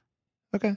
Well, that's a good transition. I mean, yeah, it was better than nothing, but it and was, you have a very conservative approach to all this. So that was like, okay, this is a way to, right to do that. right Yeah. it bridged it bridged it and i just immediately you know called in all the favors and emailed every single person and put my you know updated my portfolio Yeah. and and i knew it was coming so i had already like grabbed all my files and Sure. you know i knew i knew the actual axe was coming i think i got laid off on the first whatever if that was a tuesday or a monday i knew on the friday before so i'd like bought a a 500 gigabyte drive and Copied everything. you know cleaned my desk off into the into the the hard drive just so because I didn't know I didn't know whether or not I was going to get hired Yeah. back or what the you know I had seen people escorted out at at you know Yeah. gunpoint basically it, it, it, So- it's, it, it's let's say the the week you were going to leave. If somebody said, "Hey, pull up the cover from January of 6 Mhm. was that all easily accessible, or was I it? I created a uh yeah I I actually created a whole archive Okay. there and then and like a file like a database thing These were images outside of the Quark or InDesign layouts that they were doing for the magazine. Yeah, uh, but even within because I was doing the a lot of the post production as well. Yeah. So uh, maintaining that archive was also uh, just because I was organized, you know how like you sort of, Yeah. the if you're competent at things, people will just keep giving you responsibilities. Yeah. So I was good at organizing things, and I, you know, all the naming conventions, all the file names and stuff like that, just was just, you know, I organized it because I hated not ever being able to find Yeah, something I yeah. needed. So yeah, so Are you one of those people, by the way, who puts the date in the file name or doesn't put the date in the file name because it's already in the metadata? uh, I don't put the date in the file name, um, but I do put the date in the folder. Oh, okay. in the file folder. Sometimes. I guess it depends. Actually, no, for my teaching stuff, I put the dates in the folders because it's, I think it's by semester, because it's by semester. Right, right, right. Yeah. It's For freelance timed stuff, I do, I have every like January 1st, job inside that or something. I have a live, Oh, you break it by year. I have a live jobs folder. And then within my live fo- jobs folder, I have, yeah, years. Uh, and then, So you have to remember what. Oh, that was in 2014 that I did that in order to go find it. yeah, but usually I know. And if I don't, I can always check through my invoices and stuff. Yeah. All right. Sorry. Go ahead. yeah, no, it's uh yeah, I, I being organized is a really important thing. So when you Um, jumped over and, and got the job, because you started working at the at the at the school. Yeah, so so that. I freelanced like I said, I so I that was July 1st. I was at the worst interview of my entire life. I was at the I, I the Daily News. Oh boy. I was interviewing at the Daily News. I was testing at the Daily News. I had already had an interview, and they like gave me a tour of the press floor and everything. And uh, they were like gonna. So they had just bought two two new Heidelbergs, like nine color Heidelbergs. Uh, that's offset. Uh, Yeah. Those are offset presses for those that don't know. You could almost smell the weight. Yeah, yeah, you could smell the ink, that's for sure. Um, and they needed, you know, you can't retouch in the news, but they Yeah. needed somebody to do retouching. Uh, I guess just to color correct and and do that kind of, you know, if there was dust and that kind of thing, to do that kind of work. And so I did. I got. I met the person. In you know, Speed retouching. probably. I mean, so we we Did you do a bad job during the? uh well, this is this is this is the the. It's funny to tell it now because it all worked out. Um, but it was one of those like a similar like, what am I doing here? What am I doing with my life? So I, you know, I've I've fallen so far.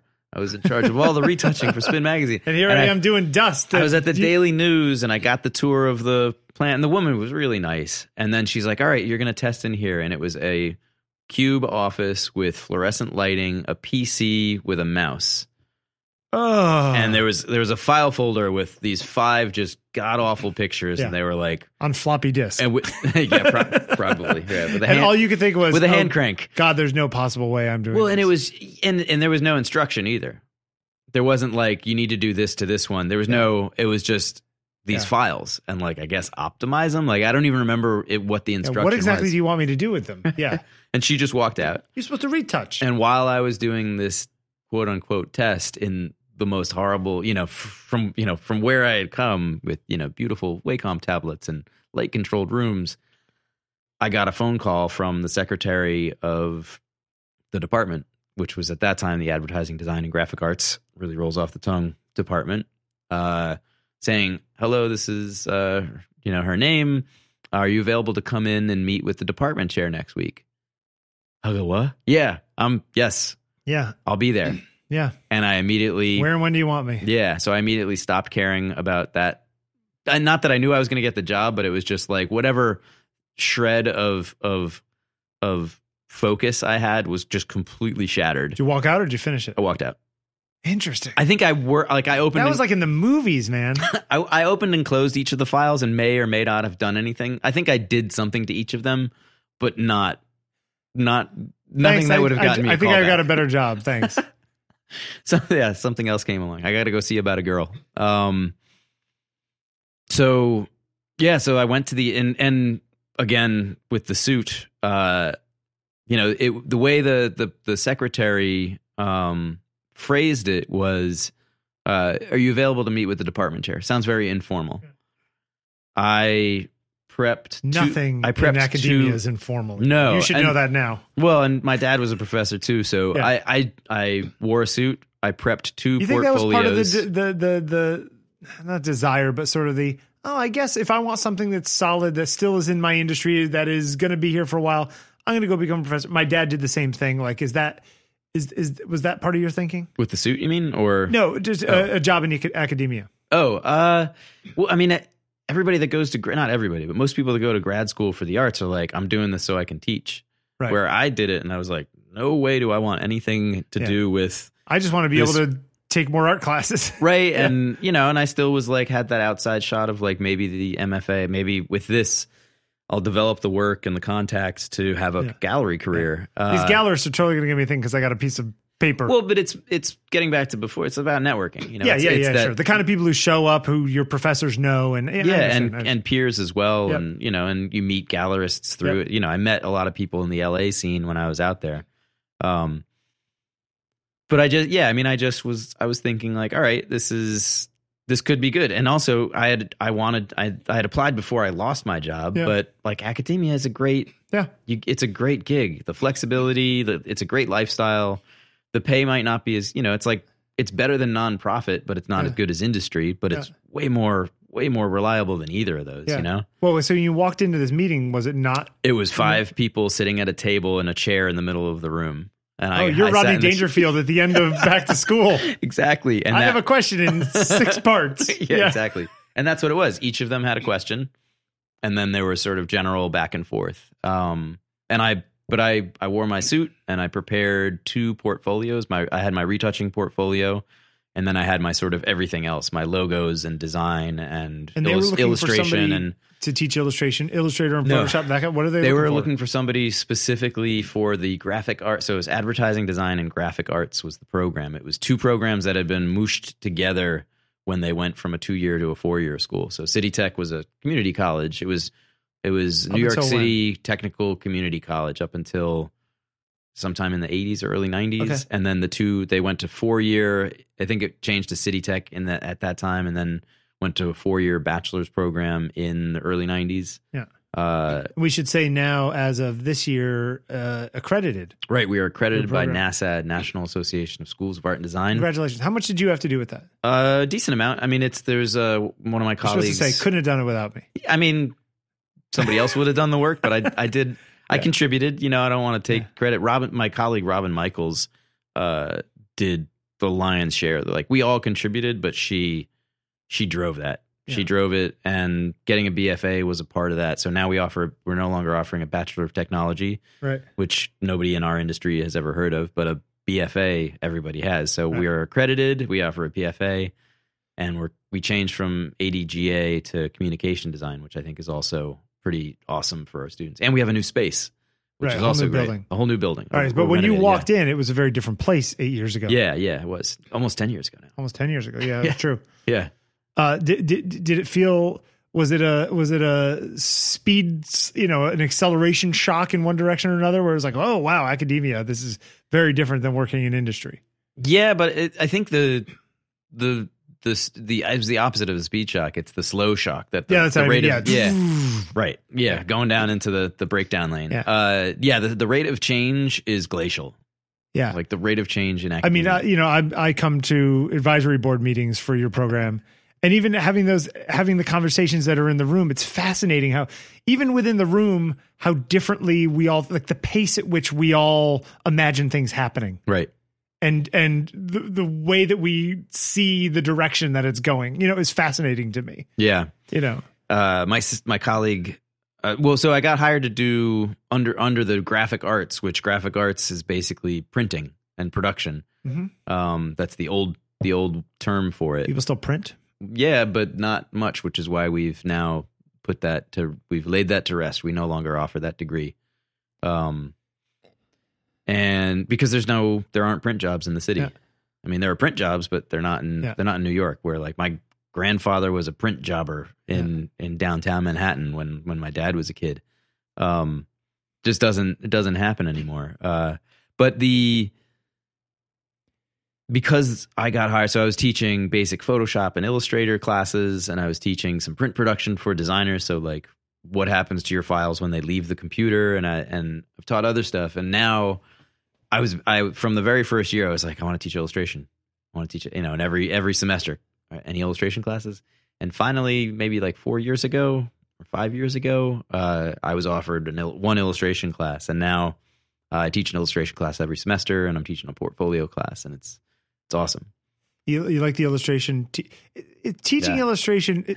Teaching Photoshop or Illustrator, teaching software, teaching sk- straight skills, you Mhm. know, objective skills. It's like, do you understand how to dodge and burn, like in these different methods? Yes, no. Teach doing an illustration course. It's a judgment call, right? It's subjective to some extent. Yeah, to a, to a decent, but that's I mean that's the the tricky thing about teaching art is it's not you know it's not It's inherently math. subjective. It- yeah. yeah, yeah, but it's also you know there are rubrics and there are ways of of building it into the assignment. Like what what are we placing value on? What are we what are the criteria for this assignment? yeah.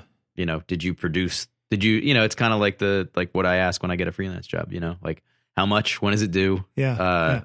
you know, and then quality, yeah. But but even because quality is subjective, then it's sort of like, is it effectively communicating what you're trying to communicate, Yeah. kind of a thing.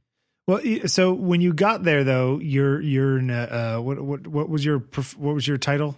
Junior Uh, professor, assistant, assistant professor? assistant professor is the the entry. Okay. Yeah, And you do that for five years or so. Then you start Seven. filling out a bunch. Okay, then you start filling out a bunch of paperwork to basically say, no, I want to go tenure and go through that whole process. So tenure, uh, ten, the way tenure works is separate from promotion. So at least Oh, at my school, it is in. It depends on where you are. Uh, so the way it worked for me at at, at my particular CUNY school was every year you get reviewed, and there's a thing I have to do called a parse, which is the professional activity report and self evaluation, uh, and then every year you submit that and it's reviewed by uh, the the department at the department level and then at the college level and then at the university level. And then you get a letter uh, that says you've been reappointed. Every year. every year you get you've been reappointed for this year Yeah. and at year seven Was there ever actual fear that they wouldn't you wouldn't get that letter? no because i always i always got there was one year where i got every year i got exemplary there was one year that i got satisfactory or something like that and the the rationale was given to me You were that sloughing off that year. No, it was like one of these to my ear BS things like, oh, we're doing this so you have room to improve next Ugh, year, hate that stuff. which is like, yeah, I'm doing a good job. I'm doing a good job. Don't start playing these games with me. but you, you know, like I said, it's political. Yeah. Um, so, so then I got the seventh year, the letter said you've been reappointed with tenure. And that meant I got tenure. And at the same time, uh, I, at, when you're at tenure, I also applied for promotion. And a lot of times you'll get both of those together. Rarely you'll get promoted and not get tenure. I had the other interesting thing where I got tenure, but I didn't get promoted. And I was, re- my own department held me back. And then I got it the following year. Um, so now, yeah, so now I am, uh, associate professor with tenure. Okay. So Yeah. here's my big question. Yeah, shoot. You've been there for 10 years. You're associate professor with tenure. hmm In five years, when they say, we want you to be co chair of the department, and you, for your entire career, have been running away from a management position, what do you do? Uh, there was even a couple of years ago. Um, w- there was a couple of the old guard who have both now retired. Like, sort of took me aside and were like, "We think we can get you tenure if you if you go for department chair." Because there was, you know, everyone was sort of abdicating the throne. Yeah, yeah. Uh, I mean, no I, one I- wanted it, or it was just sort of the, the way the timing worked out. A bunch of people happened to old timers left all. Yeah, it was just it was a there was a there was a void, you know. But it's, it's, ironic because the thing it seems like the program is going in a really good oh, direction man, right now. better than it's ever Right, been. boom, yeah, like you guys are actually rocking and rolling. So in some ways, it would be a good time to be the boss Well- you get all the credit. Right. And I think there's there's the guy who stepped in this year. So there was someone who was chair for three consecutive, basically the entire time I was there, three consecutive three year terms, uh, Marianne Beal. And then she went on sabbatical for the last year. And my other colleague, Maria Giuliani, uh, she was chair, interim chair last year. And now this year we got this guy, Doug Davis, who's awesome advertising guy. Um, that's his background. Uh, but he is super focused and he is all about the brand, you know, like Yeah. our department as a brand and taking all of his advertising strategies and applying them to the department and promoting the department and improving the department. And he is, he's like the right guy. Like we were last year when before elections, we were like, God, who's going to do it? Like who's going to step up? And he is like he's so into it, Yeah. which is great. Uh, at some point, am I going to have to do it? I mean, it's inevitable. Is it a round robin kind of thing where it's like uh, at a certain point you're going to be the senior guy who hasn't done it, and so you're going to be the heir yeah, probably. I mean, it's Will you run away from it, or will you say, you know what, I'm 50 years old, I'm not working until three in the morning, right. I think and then it, you're going to be 50 years old, you're going to have the chair, you're going to be the chair, and at three in the morning you're going to be up doing some paperwork, and you're saying, damn it, I'm still up at three in the morning. You're probably right. God damn it. Uh, I, I, you know, I don't want to be on record as saying that. No, I'm I understand. Going to run away from it as much. as No, I I'm just wondering, like, it, you, do you Yeah. think about that? I do, and I, I know it's, it's something that's gonna. I know I'm gonna. I'll, I'll take my turn at some point, Yeah. most likely, uh, if I can avoid it. Yeah. But there's also some interest and power of like, oh, what could I do if I, you There know, is. I don't have. it's like being president. my. Fo- yeah, I guess my focus isn't on that yet. Like I want to make There's some um, people who are driven, they want to be administration. Right. And for right now, the thing me and my colleague Sarah Woolley have been really beefing up the illustration side of things. Yeah. Uh, she got hired. I met her at MoCCA Fest a couple of years ago, and we had a line open, and I was like, "Wait, you teach? You have a master?" It was you know like I was giving her the checklist that I Yeah. checked way back, and I, I was like, "You have to apply." And then I just hounded all the colleagues that were on the hiring committee and was just like, "You got to hire This her." is, She's the, amazing." this is the woman you want. Yeah, and she she got hired, and it's been amazing having her as a colleague. Like Yeah. it's just it. We I've grown as an illustrator, as an educator, and the depart like the illustration has, you know, classes that weren't even meeting enrollment and had to be dropped from the program are now offering two full sections every semester. It's like yeah. it's great. It's- it's- There's a lot of en- excitement and enthusiasm around. it. Sometimes So, I wonder, yeah, how how much of that those kinds of successes are about sort of a um, intrinsic, intangible enthusiasm of where the program's going. You know what I mean? That that that that the students can read that right. at some level, and so by bringing in professors, younger professors maybe, or better professors, or whatever it is, you can revitalize something in a way that if you looked purely at an actuarial kind of table of a, of a Hasn't program, changed at all. it hasn't changed at all. Right. Yeah. I think I think yeah, I think there's a lot of truth to that. I think that you know, I think the fact that and the I- students I appreciate people who are oh wow eli can really draw and he's a professional who does this as opposed to There's some- there's that, but I think it's also that I walk into the classroom and I am fucking psyched. Like I can't believe I get to teach this. I can't believe I get to look at all these guys. These I call them kids. I don't mean it disrespectfully. I can't believe I get to look at all these kids' drawings and like help them with it. And we get to, Yeah. you know, like you were talking about being in the those the meetings, the the advisory commission meetings. Like that was one thing that was you know there was the the speed the breakdown lane aspect of going into academics, but there was also the like we sit around sometimes and just talk about ideas yeah like like not like just Yeah. in the abstract almost Yeah. and we get we're paid to do that's and the our, initial thing that's our charter yeah. and that's a like that, that's such a profit is not the rare primary motivator no no making students lives better is yeah yeah, yeah. is making their education better providing for that Yeah. that's the motivation it's it's both immense freedom and immense shackles depending on how like depending on the moment right I mean, people, you know, it's, it's like a rent controlled apartment in New York. You know, Yeah, yeah, yeah. People call It's it the- the fantastic, but I can't leave. The golden Yeah. handcuffs, the Yeah. golden coffin, however you want to refer to it. Yeah, and it's at this point, it is you know, it's kind of like our our discussion at the the the diner before about you know like things being shackles or or not like you know one of the uh, one of my colleagues one of the old timers was talking about the oh it's the golden coffin er, and it, and I'm like not yet it's not. Like this is yeah right now i'm still Like, going. yeah and and if at I some point a- 10 years from now you think eh, i'm kind of done with this teaching thing Mhm. there's other things you can do. Right but I've also stayed relevant and connected and active outside of school. Like my yeah.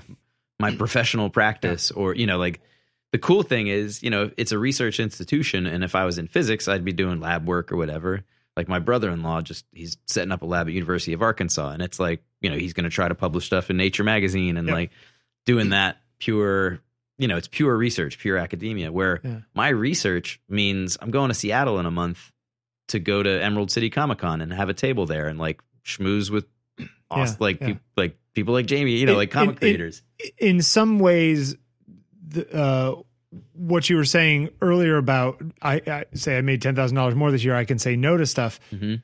in some ways, doing that work, whether you're really into it or not, is what keeps you in touch with the reality of what's going on outside the institution. And it adds every time I do something like that, even if I'm not. So don't never give up on all of that because I think that's the magic. That's and it's the, a triple luxury because I get to. It's like it's you know it's like we go to the diner and we can write it off because we talk about like Right. just us hanging out. my is- favorite story about you and your father. But go ahead. yeah, well, I'll say that after. But anything, anything that I do that's related to drawing or art or comics feeds into my professional Yep. activities, which will And you get eventually help. Which will eventually help. If I get money, that's even better. And it's marketing. I'm like Yeah, marketing yeah, yeah. myself to the industry. I'm improving my career and my standing in my department. Yeah. I'm getting better at what I do. I'm building my confidence. Like it's it's win win win win. Like the yeah, the thing I haven't even talked about is like the the drawing. Like I don't know, we were I don't know how long we've been going, but Go ahead. We can uh, drawing for a minute. the the thing that the the academic life has given me an opportunity to do um the thing that having this academic life has allowed me to do is to get back to drawing Yeah. Like in such a major and focused way and initially it was totally unfocused it was like you know i the first couple of years uh, I likened it to being on a merry-go-round kind of a thing, Yeah. you know, where it's like you throw all the pasta at the wall and see what sticks. Like I was, I was drawing this, I was painting that, I was writing essays. I But was, is the drawing the news come out of wanting to do it all the time and okay, I just need to give myself a subject because Yeah. I'm tired and haven't drawing the news came out of of exactly that of of avoiding the fear of of the white page of the blank canvas. it's like me doing my daily thing. Yeah, yeah. It's so I don't need a prompt. The prompt. Do you do it every day? I don't do it every day. Okay. Uh, and I have, I, I remember talking with one of my my undergrad buddies, another painter who's now, uh, again, this like awesome thing. Like I love bragging about my friends. He's the in it's the director of exhibitions. Does no lead exhibition designer at uh, L.A. MOCA. Yeah. Uh, and or LACMA. Lac- LACMA. LACMA. I always get this wrong. Sorry, Patrick. Uh, so he, I remember we had this discussion, and now I totally lost my train of thought. Your friend who's out there, uh, um, uh, the fact that he's, uh, blah, blah, blah, blah, blah, where do we go? Sorry. Oh, the illustrating the daily thing. oh, right, right, right. I remember. Um, no, I don't remember. Anyway, I, I it, it started as a as a way to not have to be prompted, so that I know every day I can sit down and, and get some work in and get because I wanted to get better at drawing. I wanted to get or not get better. uh, Initially, it was just I want to get back to where I used to be. You know, I used to be good at draw. I used to know how to draw, and it used to not be precious. Yeah. You know, because it would do a figure drawing class, and I thing and leave it there. yeah, and you know, like there was this this guy that I had an undergrad who he had this phrase "miles of paper." Like, how'd you? Some te- some student asked him how he got so good, and his answer Miles was of miles paper. of paper. I've thrown away more drawings than you'll make in your entire life.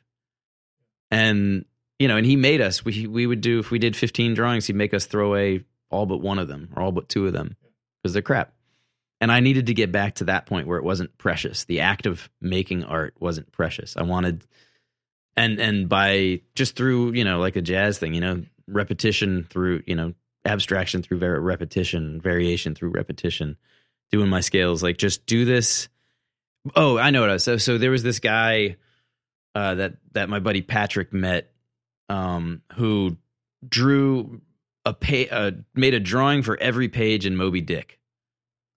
And again listening when he listened whether he was overhearing him talk to somebody else about it or it was like for him it was like his cross to bear it was Yeah. this like herculean effort this sisyphean I made 743. right and it was just like i you know i did it even if i didn't want to Yeah, yeah, yeah. and it was like there's no fucking way like if i don't if i don't have time or if i don't have if i don't find inspiration i'm just not going to do one There's, I do something else that you do find inspiring. or i'm busy you know with my kids or whatever and i'm not going to beat myself up because it's there's just there's Busy only watching them draw the Titanic.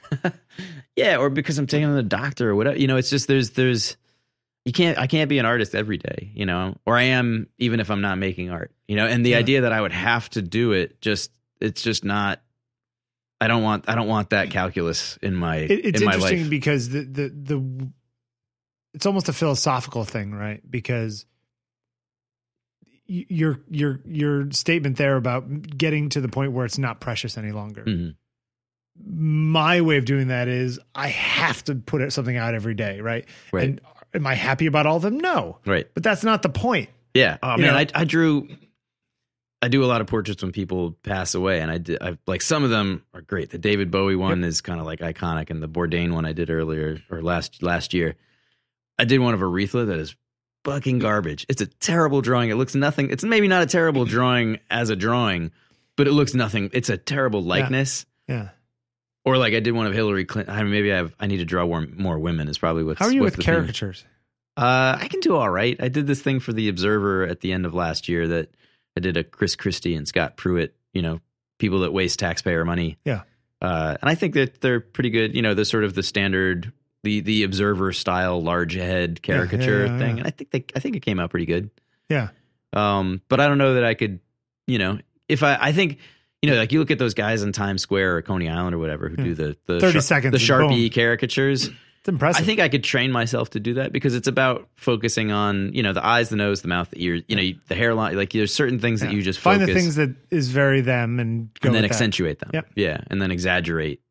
Um, but it's a skill I haven't worked on. But I think I could, if I worked on it, I think I could, you know, this is, it's kind of like with retouching. Like if some, anytime any photographer has ever emailed me or art director or whatever and said, we want to do this, can you do it? And my thing is, I'll never say no. If it's, it's, if it's, Fake it till you make it. well, and and it's also like if you want it done in Photoshop, it's possible. Yeah. Like the only thing that's really impossible is, and it's even that's not because there are always ways around it, but it's essentially like if you have a black sweater, making that black sweater white. That's like that's like maybe the only Yeah. impo- Yeah. Yeah. But have I done that in my retouching career? Yes, I have.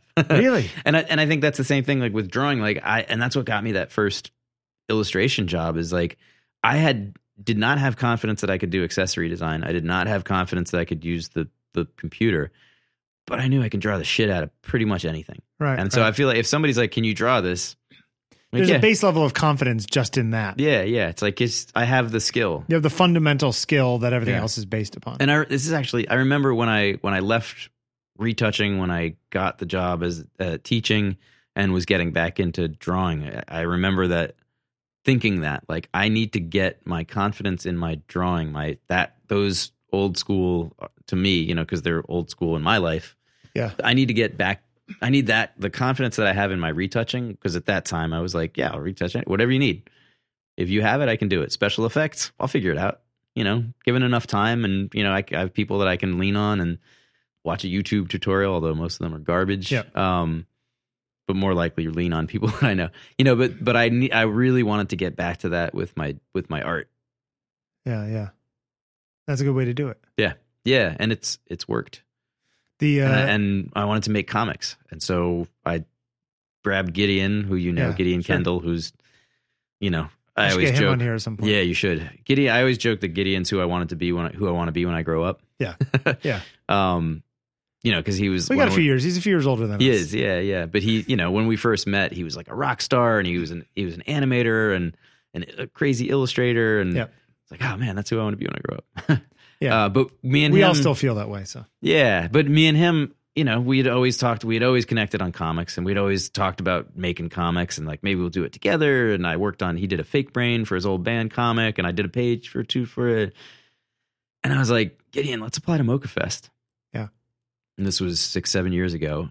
And he was like, all right, he, he applied and we got a table. I was like, shit, now we got to make comics. Yeah. And I had been working on something and he had sort of started something, but then we actually like printed our comics and got the table and sold comics. And, you know, seven years later, six years later, we, we're not like, he's, he, he won an Eisner. He won Yeah. the Academy Award of comic books.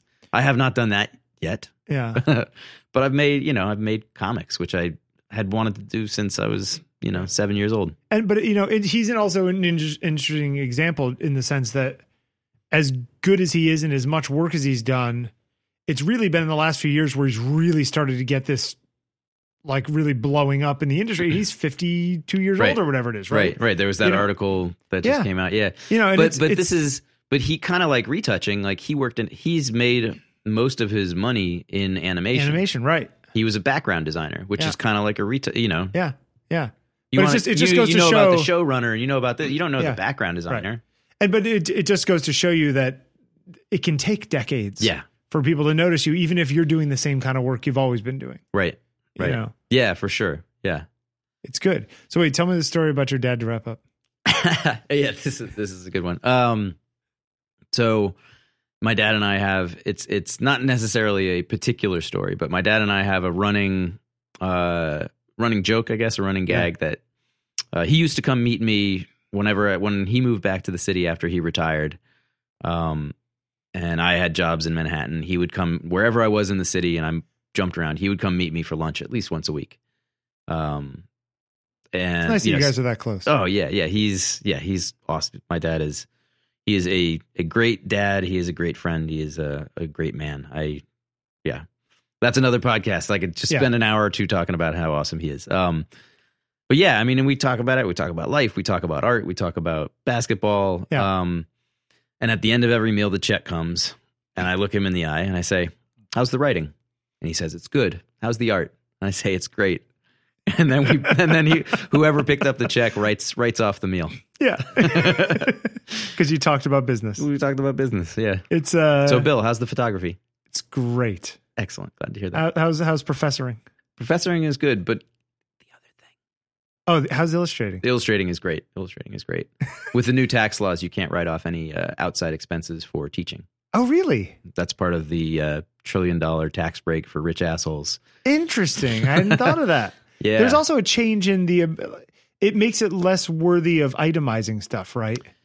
Yeah, and that's one of the things. I think it depends what business you're in, not to get into a tax discussion at the end Yeah. here. But yeah, it's uh, It'll be interesting to see what my and my wife's taxes end up looking like in same. April. I'm curious. Yeah, it's going to be good.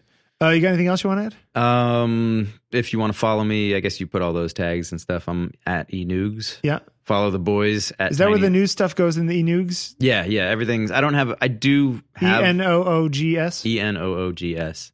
Tiny Art Directors plural Yeah. is the boys feed. Which is pretty great. Um, Do if they have you are, more followers than you do? no, no, but they are like. I I need to like monitor their their social media. Like I don't want them to get into chasing likes and stuff.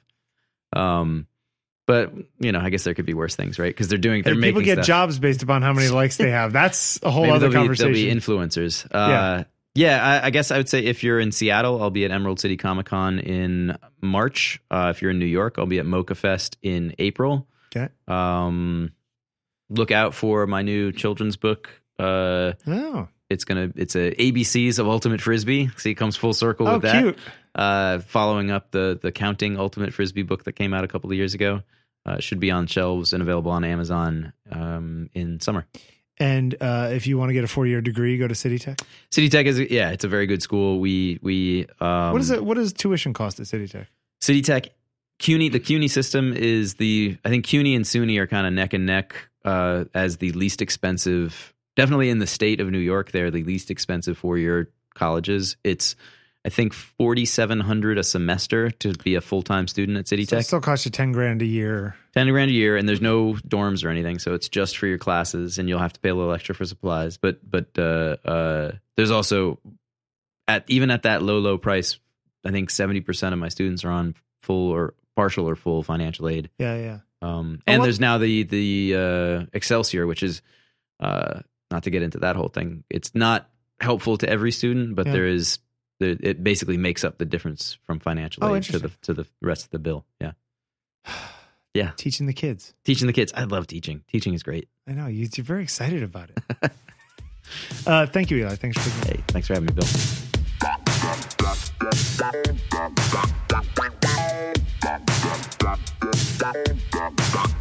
Bye.